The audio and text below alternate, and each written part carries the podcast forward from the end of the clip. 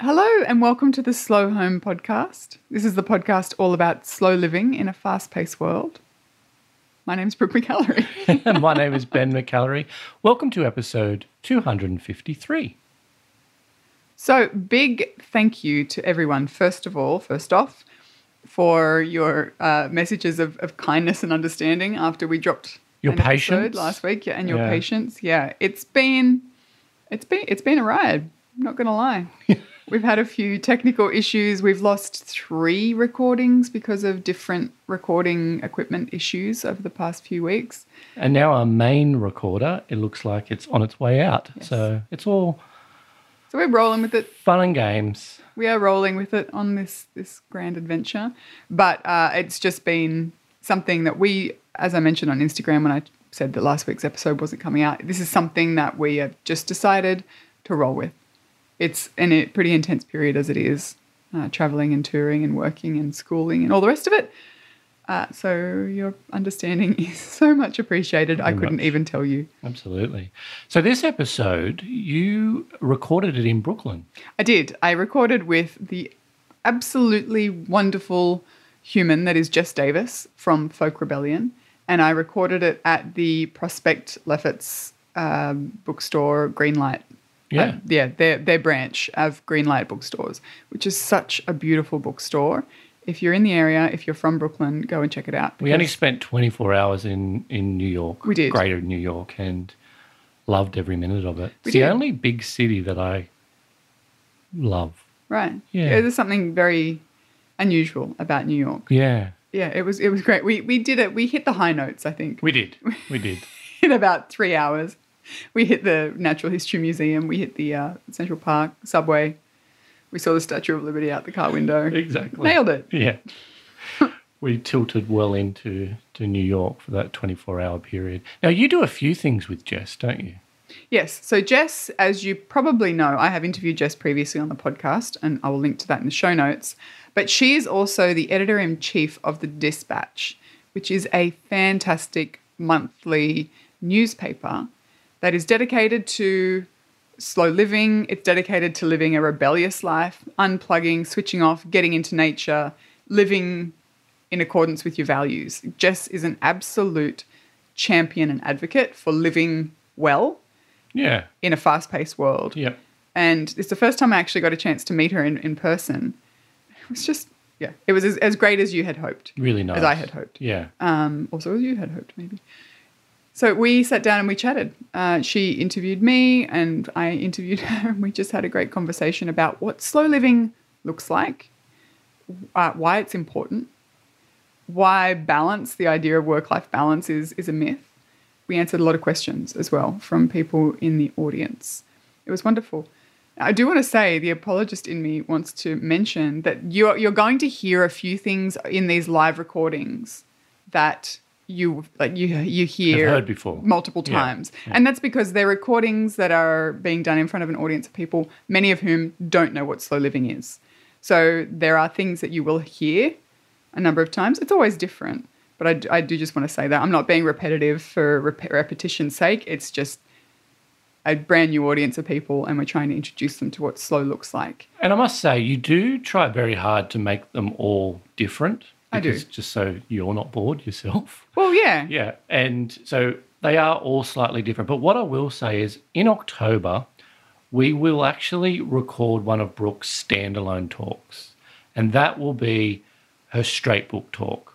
And So- something that I know a lot of people probably wanted to come to a, a book a stop mm-hmm. that haven't. And so I think by the end of it, it would be quite nice just to have that for prosperity's sake of this was the main book talk that you gave. Sure. So we'll we'll attempt to do that in October, bearing in mind that our recording equipment May or may not still survive. surviving. So before we get into the conversation, did you want to talk a little bit about next month's experiment? Absolutely. Uh, so it kicks off 1st of September, as always. And the episode one of that experiment isn't sort of till the 5th or 6th of September. So for anyone who wants to join in, I really just wanted to go into what it entails quickly. And essentially, we are doing mindful moments in September. So, as you know, we are living, we are tilting heavily into a really full time in our lives at the moment with the book tour. Ben, you're working still full time. The kids are in school and we're Yeah. traveling. Yeah. Right? That is not slow. But it is something that we've chosen to do and we're tilting into and it serves a purpose.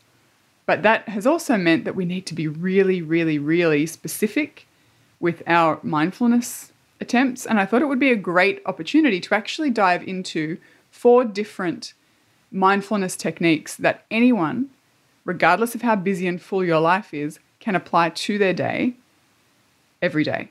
Yeah. Like we're, we're living that full intense kind of period at the moment. So what can we do and then what can we encourage everyone else to do regardless of how busy their days are to be mindful. So there's four techniques, there's four episodes. Uh, next week we're talking all about breathing, mindful breathing exercises that you can do in two to five minutes. Uh, and we'll go from there. So Absolutely. as always, hashtag slow experiment. We're keen to have you Look forward to next week. Yeah, Getting that started. Exactly. It's really just kind of being very realistic about what mindfulness can look like in, in a busy time. In the meantime, enjoy this episode.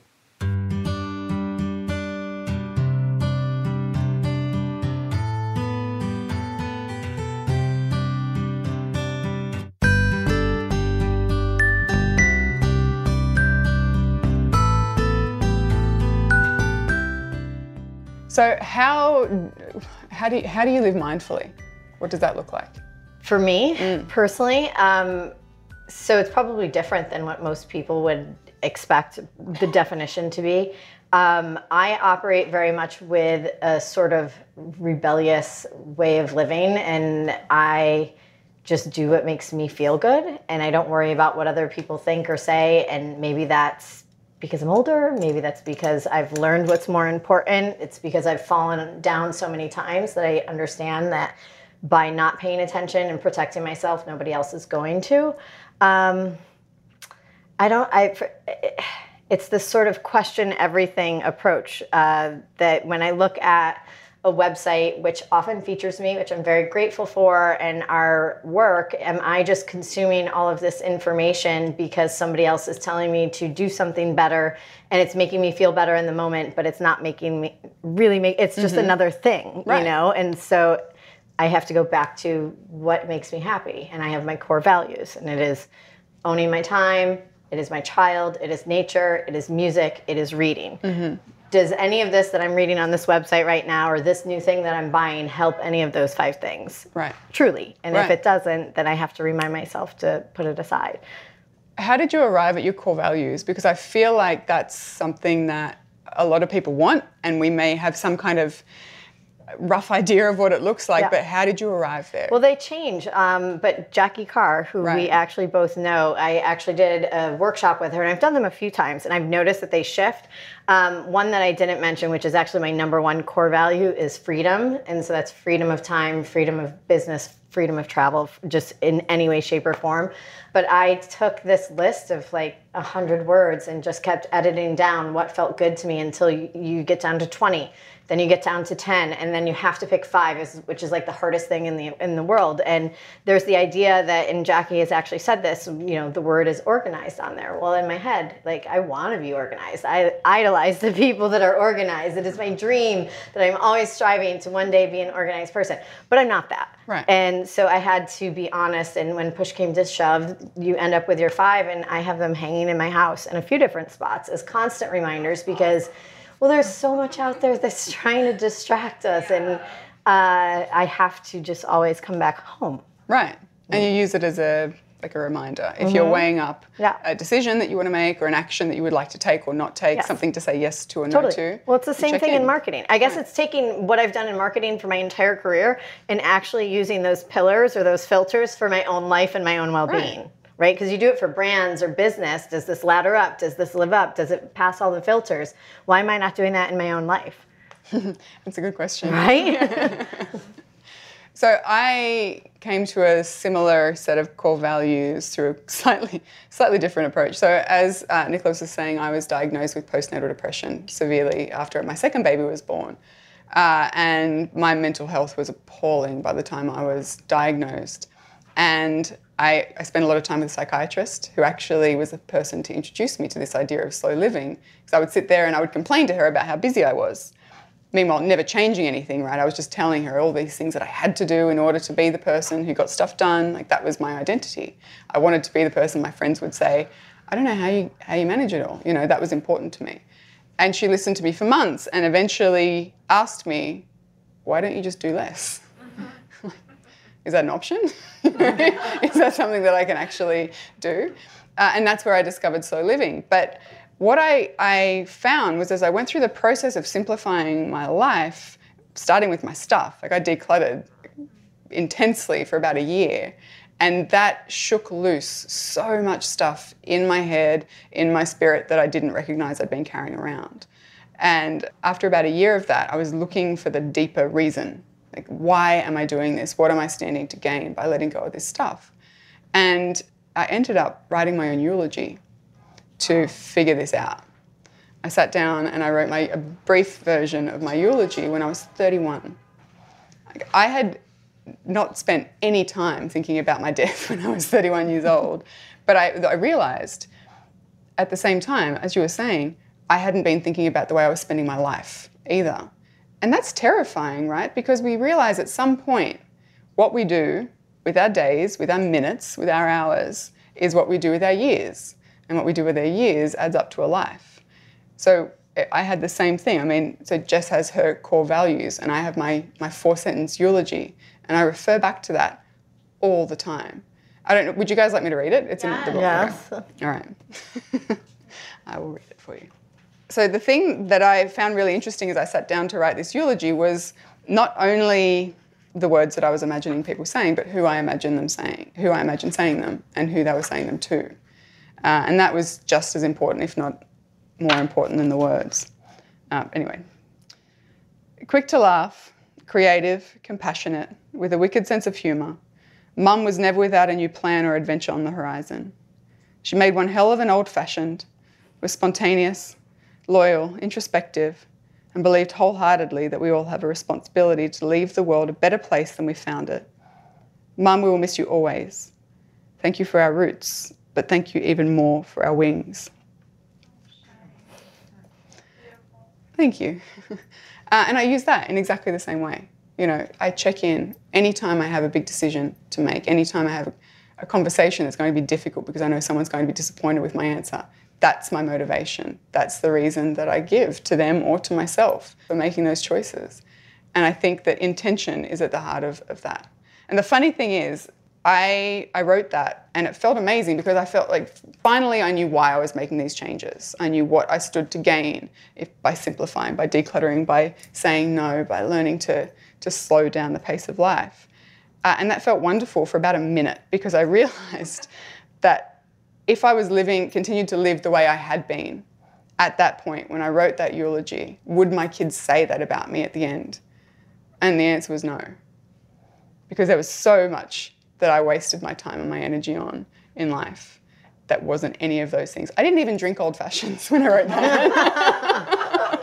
I don't know why it made it in, but that was the person I wanted to be at the end, right? Right, exactly. I do now.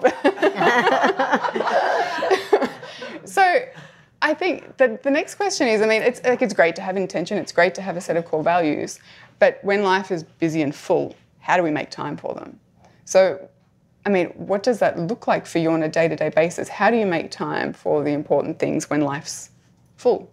Well, I'm already told you I'm not a super organized person. I'm also not very good at planning. I like to fly by the seat of my pants and uh, I just wrote something where I said I'm often the person outside in the middle of a storm without an umbrella because I don't think to look forward and see what the weather is. So for me, it is finding space throughout the day because every day can be different in one minute i could be traveling i could be going to boston and flying back in that one moment or i could be home with my son or i could be rushing around yesterday i had a very very busy day a very fast-paced day but it was a, actually a slow living day right. because i was fully present throughout the entire day and so i found things that work for me and create space so the only thing that i do plan is my time to slow down. And if I look at it an entire day, I kind of chop it up as to where are those moments, actual little moments that I can create just a little bit of space away from all the things that are clawing for my attention.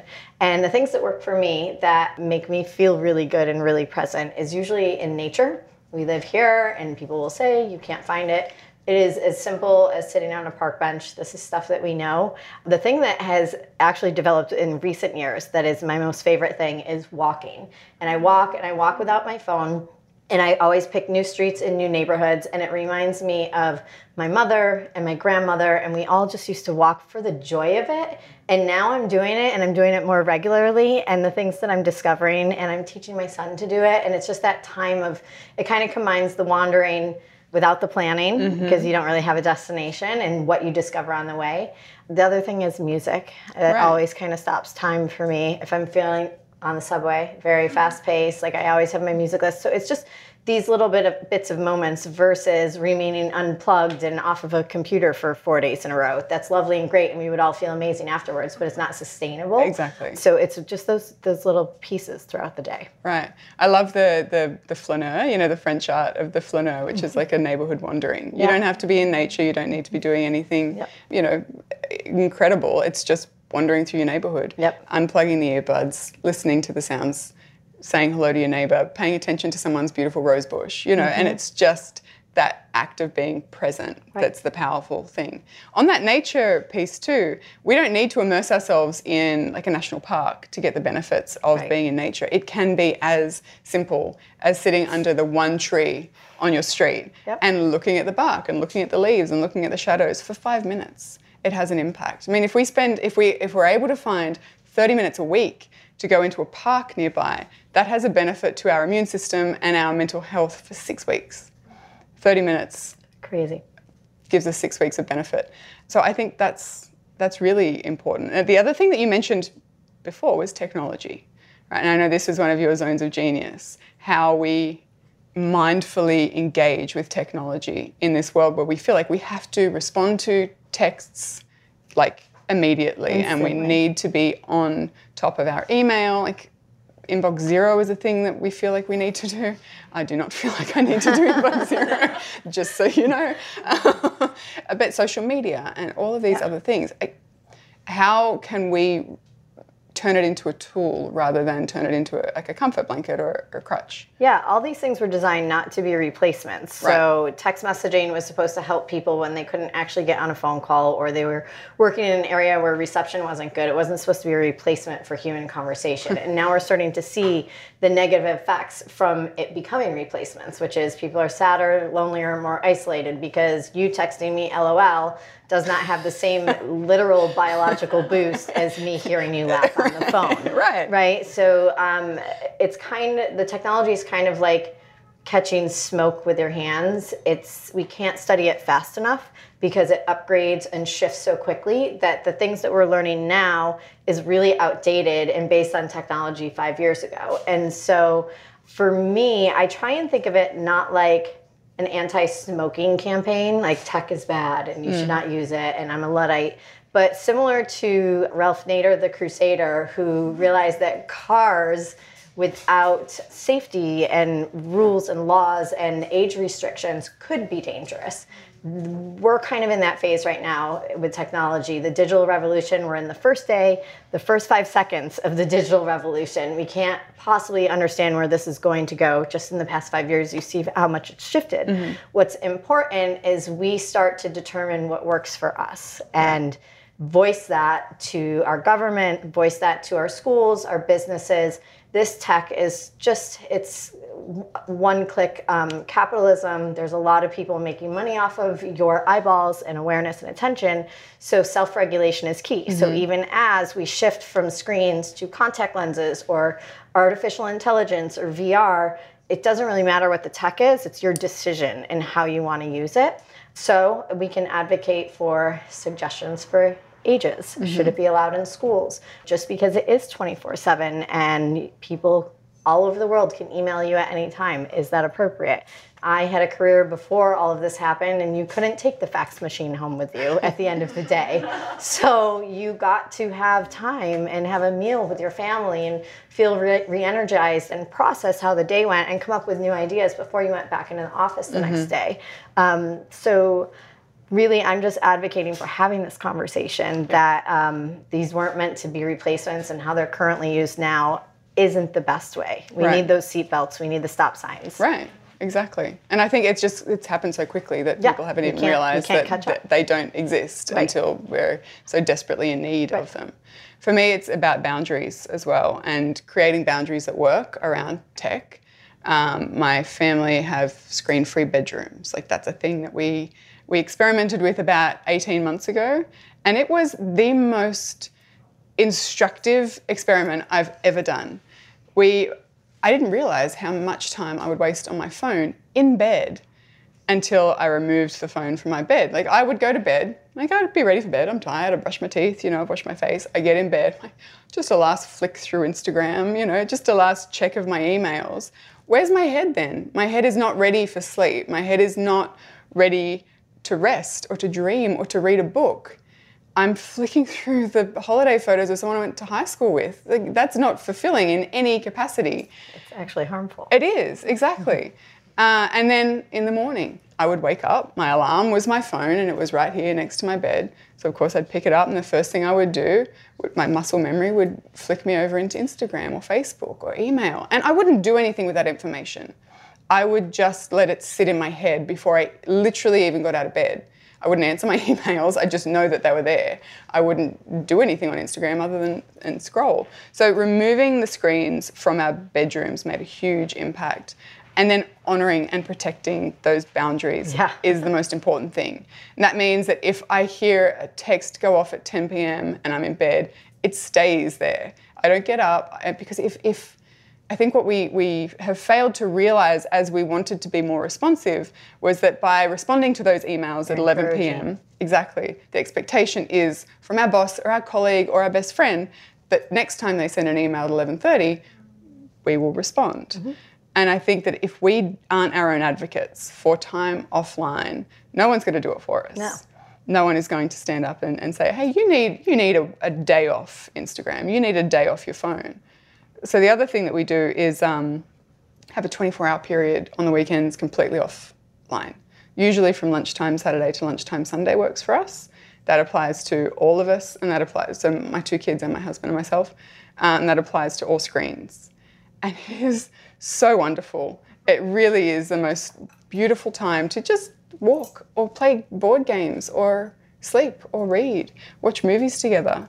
Uh, and I think that that's a really clear example of how boundaries can work in creating space, like you said, for thought and critical thought and creativity and sorting through things that have happened during the week and giving ourselves the space to to deal with it and process it. You have to. Well, you do. Some of the best ideas in history were created in the bathroom because that's where you would go and be alone with your thoughts. And now there, uh, you take your, well, this is a horrible stat, but it's true. If you look to your left and you look to your right, one of the three of you actually have feces on your phone right now because you're taking it to the bathroom with you um, and you're not allowing your brain that time. It's true. I promise you. There's um, no one on this side, so we're good. Um, but no, there's an etiquette piece that is really missing. Um, I don't know about your homes growing up, but if somebody called my house after 9 p.m. at night, my mother, you were on the bad list for the next three decades. It was just this thing that was not allowed before 9 a.m. or after 9 p.m. Right. And now, um,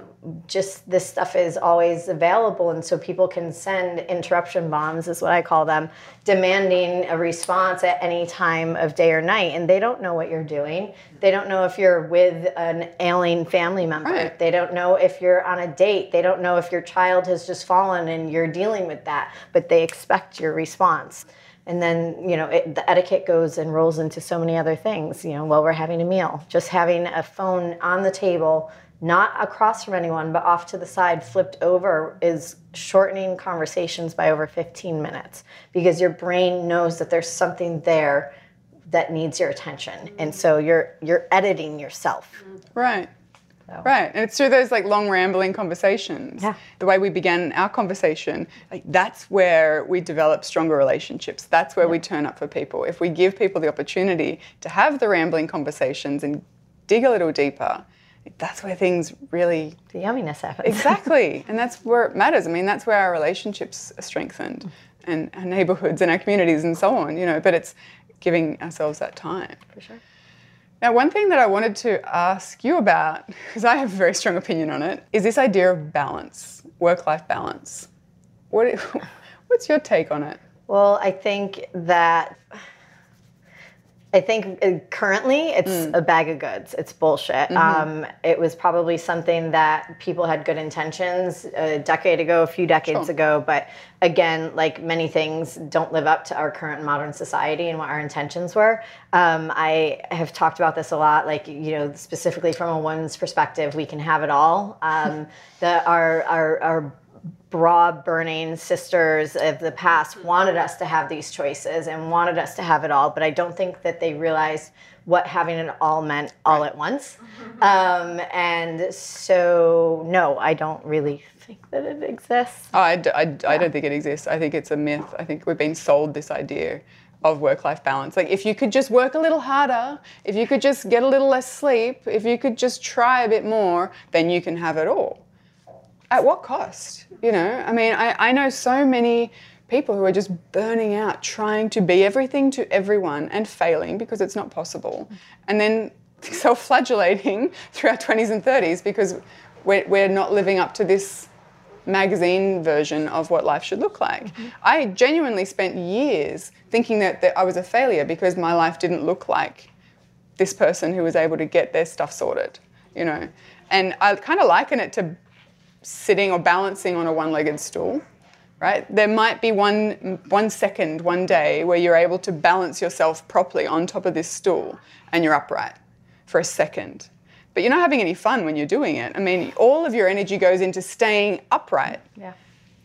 why would we do that to ourselves? So I, I advocate for the exact opposite of balance. And I'm talking about daily balance, you know, the day, like some expectation that at the end of the day we're like, nailed it, nailed it all, got it all done, mind, body, spirit, work, whatever else, nailed it. Like, doesn't happen.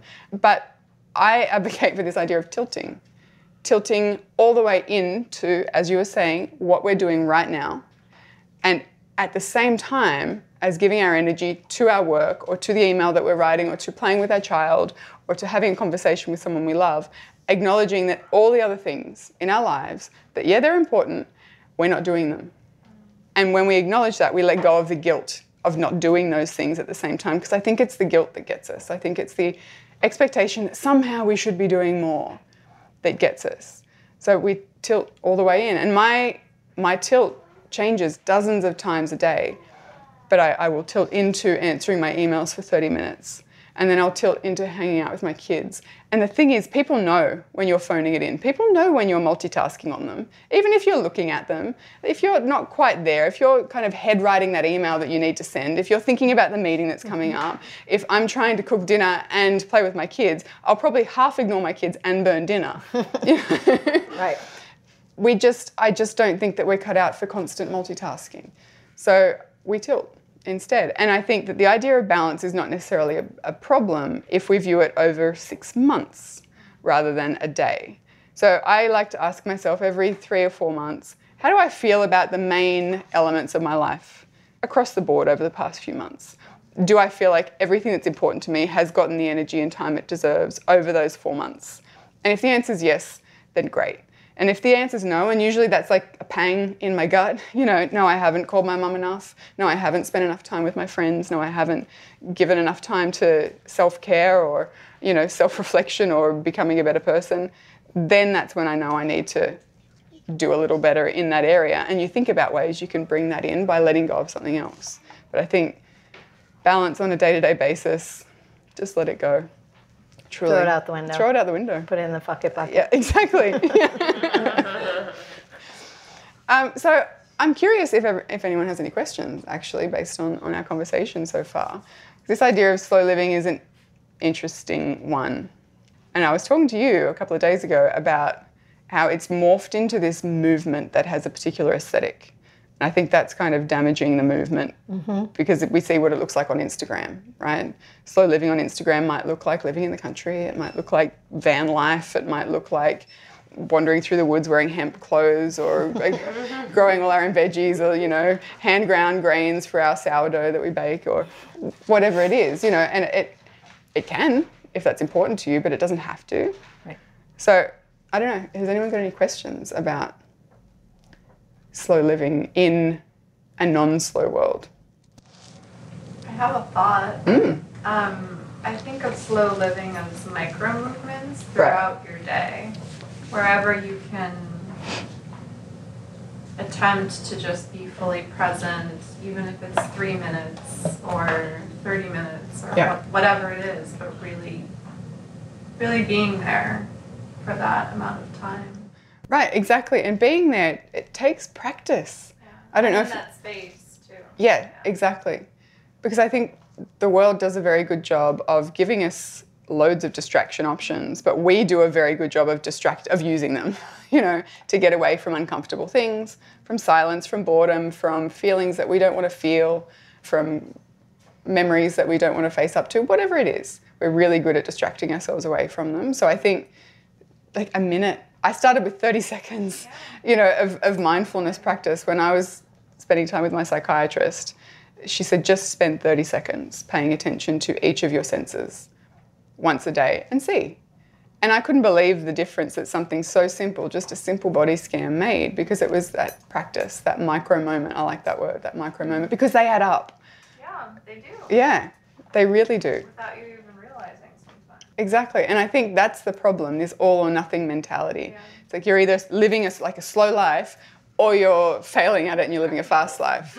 I don't know anyone who's able to do, don't, I mean, and you know what? I wouldn't want to be that person either. I enjoy having a deadline. I enjoy being busy. I just don't enjoy feeling frantic and feeling like time is out of my control. Yeah. Micro moments, I like that. I have a question for you. Oh, no, you go ahead. Uh, I'm new to you, and so please forgive me if you address this in the book, which I haven't read yet. That's fine. Uh, but I've listened to a couple episodes of your podcast, and you, in passing, said um, you've, you've commented on when people have asked you what to do if everybody in your life is not on board with such a movement, and you're you've I've heard you say in those few episodes I've listened to. Uh, my short answer is you can't. There's nothing you can do if that person's not on board. You can't force somebody into it. But Right. what does that practically look like in your life if you live in a? I mean, I have two small kids. I have a husband who doesn't put his phone down for one second ever. Right. I mean, the, like, what does it actually look like if Right. you don't have somebody who's all in on the same thing that you're trying to do? Right. My husband was not all in um, at all. The idea of a screen-free Right. room in our place is laughable. I, to me, I, I, I would love it, but I don't see how I could Right. possibly implement such a thing. Yeah, and I think that's that's kind of what I was getting at before. It's that we can't get from zero to hundred when it took us a long time to get to that zero place. Um, we're not going to be able to shift it immediately. Um, but my husband was not on board, so I made a decision pretty early on to not even broach it with him. Really, um, I knew that if I tried to drag him into this new lifestyle that I thought was going to be my saving grace, that um, he would resent me, and I think I was right. So I dealt with my own stuff first. It was really, it was very convenient for me to say that it's not actually me that's the problem here. It's my kids. It's my husband. But once I forced myself to just deal with my own crap first, I discovered that I had a lot of it. And physical, yes, but also mental and emotional um, stuff that I needed to sort through. I had my work cut out for me for years before I even needed to worry about his. So for me, it was just worrying about myself and quietly enjoying the benefits that I was starting to enjoy. Uh, and they were things like just more physical, more physically more space in my wardrobe, for example. Less dusting to do. You know, we had half a day extra on the weekends because I didn't have to clean the house on the weekend. Those sorts of things were benefits that I just enjoyed. And then one day my husband came home and I was like dancing in the kitchen or something. I was happy beyond any kind of happiness I had had for years. And he asked me if I joined a cult. Um, he's like, not that I mind, because whatever you're doing is working, but are you okay? and that was the first time I think that he'd even really recognized the benefits that I had been enjoying for a while. And he didn't change for a while after that, but then it was this very gradual realization that I was enjoying benefits that were appealing to him. So I came home one Saturday morning and he'd removed most of his clothes from the wardrobe because he realized that I, he had about three times more than I did. and he was partly embarrassed and partly just liked the space. And that was the first time that he had kind of gotten on board with any of it. And then it was also introducing him to the ideas of slow living indirectly. Because I feel like if people, even if our intentions are as positive as they could possibly be, if they hear it from us, hey, you should try this, you should try that, we get defensive. You know, our immediate reaction is to get defensive uh, or to feel judged, and that's not kind of a, that's not going to build their desire to change. So it was also finding media, um, a documentary, a podcast episode, a um, you know an Instagram post or something from someone else that introduces a small element of slow living in a way that would resonate with them. So I'd been writing about slow living for a couple of years, and my husband and I watched this documentary series uh, about, all about slow living and frantic families, and you know this this guy kind of helped people simplify their frantic family life. And at the end of the series, Ben looked at me. He's like, "This guy's really onto something." and that was also just a, a, small part of the puzzle. And what I realized years down the track was that it was just all of these micro moments of him realizing that there were benefits to what I was doing that were going to benefit him as well as the rest of the family. And I know people look at where we're at now, because he, he, used to work in a corporate job, he'd leave home at five, he'd get home at eight. His life was so opposite to mine that it was it seems like he would never get on board.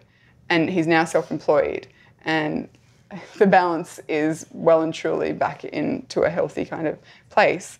But had you said to him five years ago that that's what it would look like, he would have laughed at you. He's like, there's literally no way, because for him it was an impossibility. And it was just the gentle conversations, living with the example that I was, you know, I was being, and not pushing it that led to it. But I think not being afraid to have conversations, but also not preaching or pushing is really what it, what it has kind of looked like. And it's it's tough. It's really hard. And there will be there will be a point where you need to have that conversation, but it doesn't need to be straight away. I think there's a lot that we can do personally to look after our own stuff and to benefit everyone else indirectly. Um, and use that as a great place to, to begin because then you've got proof. You're like, hey, this does work because of these reasons. Brooke, oh, just as in regards to how you started, it was mostly the decluttering. It was, and, yes. And then what was after that? Like, what was right. the next thing? So um, I decluttered for about a year. And then I, I started to dip into this mindfulness idea. And that was another great place for me to start changing because I didn't need anyone else. All I needed was 30 seconds in the bathroom or in the car or once the kids had gone to bed. And that was, again, enough for me to start shifting in ways that were benefiting myself and other people. Um, and the mindfulness thing was interesting because I was very skeptical of it. I'm like, what's that going to do? What, what could that possibly do to my mental health? But it was phenomenal, the, the shift that it, it made, because it was just giving me time and space to think about things in a different way, to notice things, to pay attention, to be present. And that was really when I, I, recognized that slow living had nothing to do with decluttering. It had nothing to do with being a minimalist. Like it can, it can go hand in hand, but it doesn't have to because it's about showing up. And it was when I found myself actually playing with my kids for the first time, which makes me sad to say, but I, I just wasn't the mum who played with my kids. Uh, and when I, I, found myself actually playing with them and the joy that that brought them and me, I realized that that was because I had just learnt how to pay attention. Um, so that mindfulness was the next one. Sorry. That makes me sad. It makes me yeah. sad too. It was it was awful. I remember my daughter asked me every day to play hide and seek, and I would always say no. She was about four. And I realized one day she was used to me saying no. So she didn't get upset, she didn't have a tantrum or anything like that. She just walked away. She's like, oh, mum said no again. And that that was the realization that broke my heart that she was used to me saying no, that no had been my default. So I went and found her and asked her if she wanted to play hide and seek, and I will never forget the look on her face. It was she was just overjoyed that I had made time for her.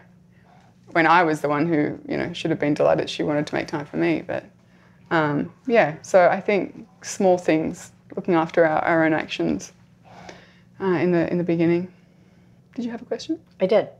Um, the guilt thing that we talked about. Right. How do you, when people aren't on board and you're deciding to tilt into one thing and ignore essentially all these other things, how do you overcome the guilt that comes with that? Because I do that. I very much choose not to respond to 80 emails and only respond to 5 because they're the most important or whatever, or I choose to ignore the example I gave was my father who calls me like 15 times a day, but I'm like distracted and trying to be with my son. And I said, I'll call you tomorrow when I can speak to you for 20 minutes. And he was offended. And I was trying to explain to him that I wanted to give him my attention fully and I would do it in the future.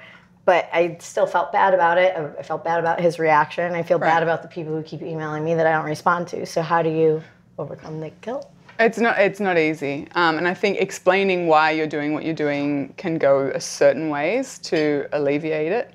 But also, I, this is where I found meditation surprisingly helpful because what meditation taught me was not how to be a Zen master or anything like that. That's what I assumed, but it um, it taught me how to recognize my thoughts, but not react to them. And I treat guilt much the same now. I recognize that I feel guilt for not responding to those emails. But then I realized that the reason I haven't responded to them is sound. And the reason that I haven't responded to them is based in my why, the things that are important. And yeah, if the days were 36 hours long, great, I'd get everything done. But they're not, you know, and every day is about how we choose to prioritize our time. And at the end of the day, at the end of the year, at the end of our lives, are we going to lament the emails that we didn't respond to? Or are we going to lament the times that we didn't play with our kids, you know, and I understand the point with people who aren't on board, they don't get it. They don't want to hear that.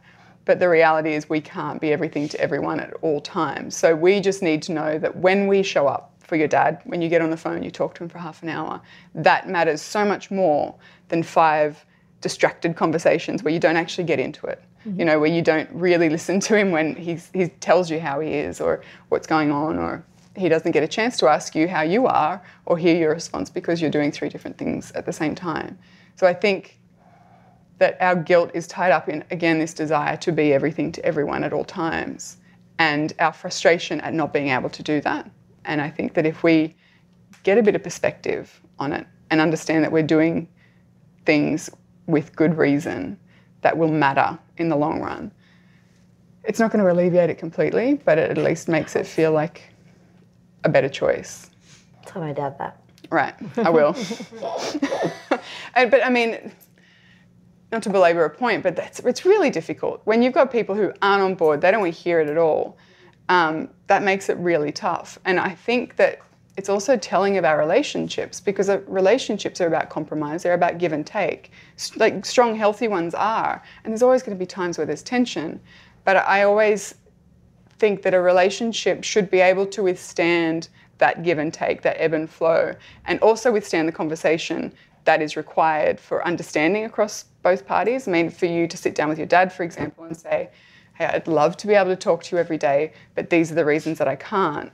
What if we make and ritualize it, make it something really special? Every Sunday morning, we get on the phone, I've got a coffee, you've got a coffee, we talk. We just talk about it for the week and see if that then elevates it to something because you know i also think that we're grasping because we're not ever getting fulfillment out of those interactions Totally. because we're all distracted because we're all kind of doing two things at once what if what would it feel like if we both turned up for 30 minutes a week would that be enough would we then stop calling 15 times a day and i'm sorry that happens I don't know. We'll see. Right. I'm going to update Right. you. yeah please do Hoping my dad doesn't listen to this podcast Yeah. when it goes up. I just as dad how are we going for time Oh, you get the time. I was wondering if I could ask a question. please Um, something that I find very interesting is I have a lot of friends. Let's say midterms, final week come, they're like, "Yeah, I'm, I gotta delete my Facebook." I'm like, "Delete?" right Like people are going that far, Right. Deleting their Facebooks. There's like these new um, boxes that you can lock your phones in and set like a timer for half an hour, and it Huh. can't open until the timer is over. Like that's how bad it is that Right. you have to put your phone in a safe Yes. for it to Because be- people are they well. addicted. Right, I bet. You know, I bet they sell well. Yeah, it's it's ad- addiction. I mean, people don't want to use that word around technology. It's an accepted drug right now. Right. Um, the more you use it without boundaries and a sense of balance and self-regulation, the more addicted you become. And then it becomes uh, you don't know why you're sitting there not sleeping Exactly. uncontrollable urging first thing in the morning ignoring your child.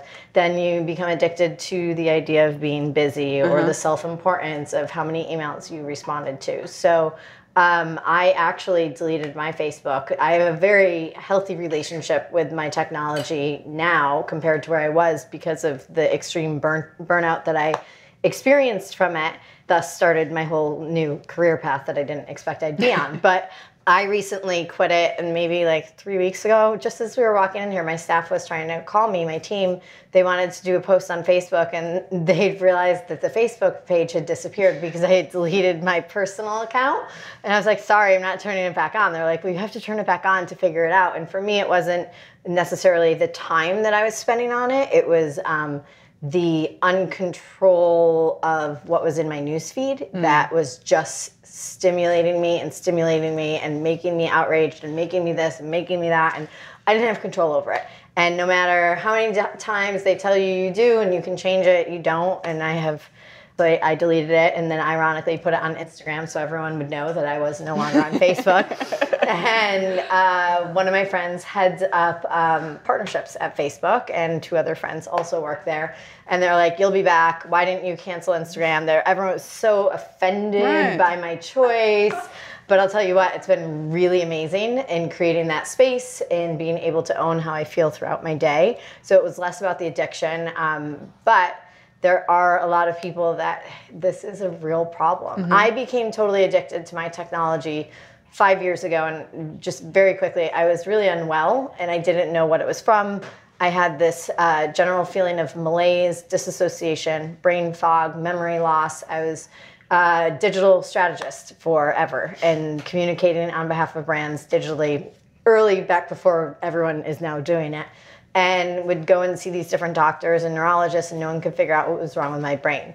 I went to hawaii where my sister lives and when we landed my family forced a digital detox on me back before this was even really a word and said like you suck as a human as a mother as a wife and like we're not doing this with you for two weeks. And give me your laptop give me your ipad give me your this give me your that and so I did, and eight days later, it was like someone flipped a switch on my brain, and I felt like my 18 year old self. I was clear, I was present, I was alert, I was creativity was flowing, my writing, everything. And I came back to New York and reached out to all these people who were a lot smarter than I, futurist scientists, doctors, and said, I think I scrambled my brain. And they said they don't call it that. There's actually not really a word, which now they've just coined the term digital dementia this year. And so they said I was an overuser and an early adopter, and that was my experience. And so I be my whole point of all of this is I became that addicted. I didn't have a cell phone until I was 21. I didn't use the internet for business until I was 25, 26 years old. I'm not even 40 yet. I'm going to be 40 at the end of this year. I can say that out loud. And um, I can't imagine what it's going to be like for these next generations. And so it's up to everyone in this room to kind of teach them what's okay, what's not okay, what it could be like, what it should be like, because they don't know any better. They don't know any different. And so that's why I started my company. And that's why there's these tools out there now of locking your phone away because they can't help themselves. Um, or people are just fully opting out of these platforms because it's uncontrollable controllable for them now. That was a thing uh, that really shifted it for me uh, a couple of years ago when I realized there is an entire industry of people whose job it is is to keep us on our phones. Like they create these apps that are addictive. They create these um, notifications that tap in to parts of our brain that, requ- that Dopamine virtually require exactly that they require us to check. Like that might be someone important. Oh, someone likes me. I feel validated. And it really, it really does impact our behaviors. Mm-hmm. And that really pissed me off when I realized there is a whole industry of people out there working against To reprogram my you. time. Yeah, exactly. To reprogram and rewire you. And I use that that anger as motivation. Same. When I find myself falling down that rabbit hole, which doesn't happen nearly as often as it used to, um, I use that as motivation to just put the thing down. I mean, there's apps that you can use that block your access to all things on your phone other than making or receiving a call. That's a great place to start because what it then teaches us is how often we go to reach for it in those moments of discomfort when we're writing an email and we're not quite sure of the wording. So we're like, okay, I'm on my computer, but I'm going to grab my phone over here and do something else because I'm distracting myself away from discomfort. Um, I'm frustrated. I'm sad. I, I'm bored. I don't like the thoughts that I'm noticing in my head. I'm going to go do something with it. We're terrified of what happens in the silence. So we keep grabbing our phones. and everyone's usage is more than they think. Exactly. Have you guys heard of? Do you use the Moment app? Um, no, but I have before. Okay. yeah, it terrified me. So I just told you I have a very healthy relationship with my technology, and so I downloaded this three months ago as a gut check. And the first report that came back was that I was on my phone for over four hours that day. And I was like, what? I don't have time to go to the gym, but I have four hours Right. on my phone, and I have a good relationship. Right. So it's a great, it's terrifying, but it's called the Moment app. Put it on your phone. It's a nice place to start to see how you Yeah. spend your time. Exactly. And I also like that um, that weighing up. I don't have time to go to the gym, but I somehow have wasted four hours on my phone. I mean, that's a really good place to start as well. What are the things that we say we don't have time for? We don't have time to hang out with our friends. We don't have time to go to the library. We don't have time to call dad. Um, we don't have time for any of that stuff. So why don't we say, okay, I'm saying yes, okay? Sorry. That's okay. I'm saying yes to technology, and as a result, I'm having to say no to these things that are important to me. What if we flip that? What if I say yes to the things that are important to me and say no to technology? Because every time we say yes to something, we're being forced to say no to something or some things else. And I think, why don't we balance that out with things that are actually important to us rather than things that are designed by thousands of very clever developers and engineers to keep us from doing stuff. That's not their goal. Their goal is just to get us to use their app, to look at their ads, to do whatever it is that makes the money. But the end result is that we're not, we're not doing the things that are important to us. Thank y'all so much for being with us. Oh, Really- thank you.